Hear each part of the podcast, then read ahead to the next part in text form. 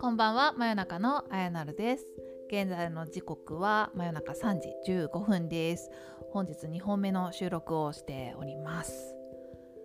さあ先日はバレンタインでしたけれども皆さん素敵なバレンタインを過ごされましたでしょうか？本日はついに東京ラブストーリーの話をしたいなと思います。まあ、大事なところはネタバレにならない程度に東京ラブストーリーという伝説のドラマの設定と感想を話していきたいなと思います。まあ、まずね何で見たかっていうねきっかけ からですけれども、まあ、私が何度もこのポッドキャストで話しております樋口塾の塾長樋口さんがですね、えー、樋口さんの番組「議事の完全人間ランドで」ま、年末年始だったかな、まあ、時間があった時に奥様と一緒に「東京ラブストーリー」を見たという話をされていましてまあ、東京ラブストーリーがいかに伝説的なドラマで、まあ、現代のトレンディードラマを作ったと言いますかね、まあ、トレンディードラマはその世代のドラマのことなんですけれども、まあ、それが土台となって現代のドラマにつながっているってことですかね。まあ、そういうもう有名なドラマなので、まあ、これぐらいは見ておくかっていうことで見られたそうなんですけれどもまた面白おかしく話してくれるんですよね。なんかこう時代を感じるとかあの江口洋介がめっちゃかっこよかったとか なんかそういうのを聞いていてまあ私もいやちょっとこれは見るっけないなと、まあ、なんかなんとなく知ってはいるんですよね。再放送でも何度もやっていましたしなんか飛び飛びで見たことはあるんですけれどもなんかストーリーがしっかりと記憶に残っていないしまあ私も本当にドラマすごい好きなので あの改めてちゃんと見てもいいかなっていうことで見ましたね。普段は Netflix と Amazon プライムを、えー、契約してて、まあ、場合によっては TVer で見たりあと Hulu とか Unext ももうこれ見たいってなったら時々契約して1ヶ月で見たりとかそんなこともしているんですけれどもなんか小さい頃からドラマが大好きでなんかうんと小学校ぐらいの記憶で月火水木金土日で8時9時10時で何がやるかみたいなのをリストにしてか1週間に何個もドラマ見るみたいなことやってたなっていうのを なんとなくうっすら覚えてます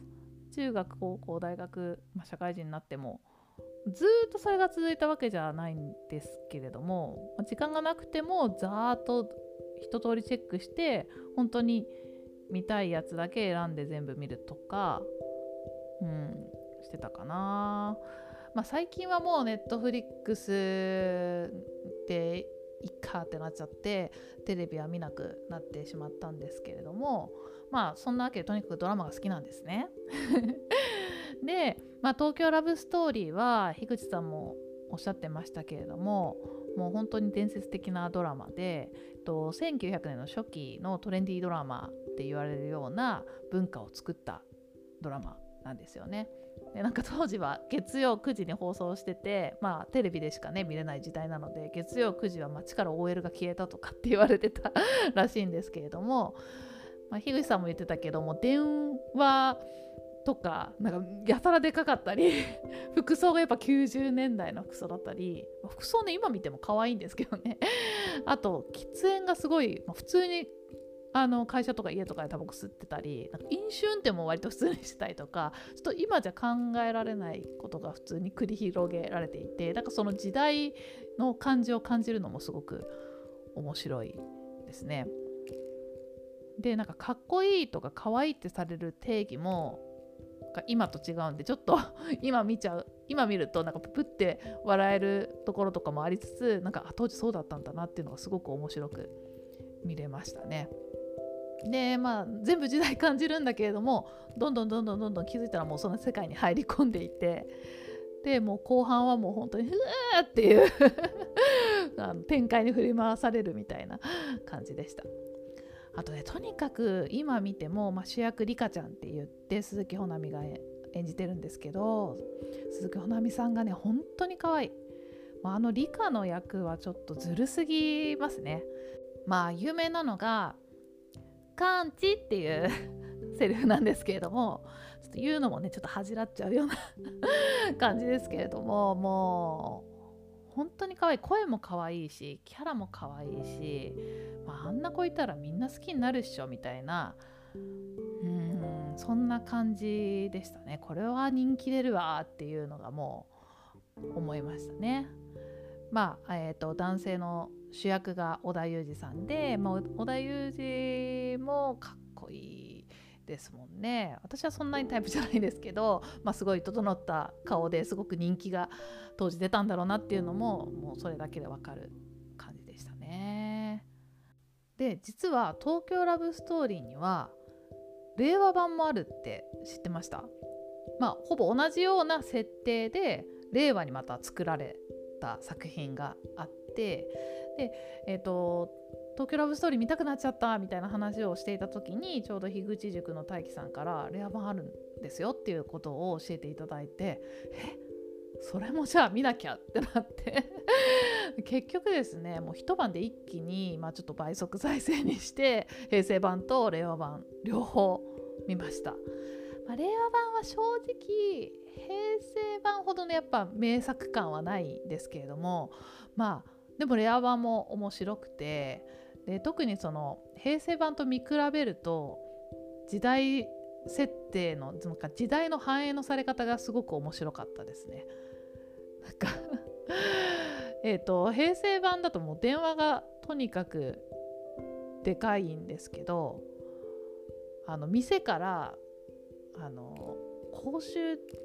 電話っていうんだっけ？店にある電話で電話したりとかしてるとか出てきて、まあ、でもレア版はもちろんもう全部やり取りが LINE でスマホでまあちょっとなんかあこんなに電話しないよなと思いながら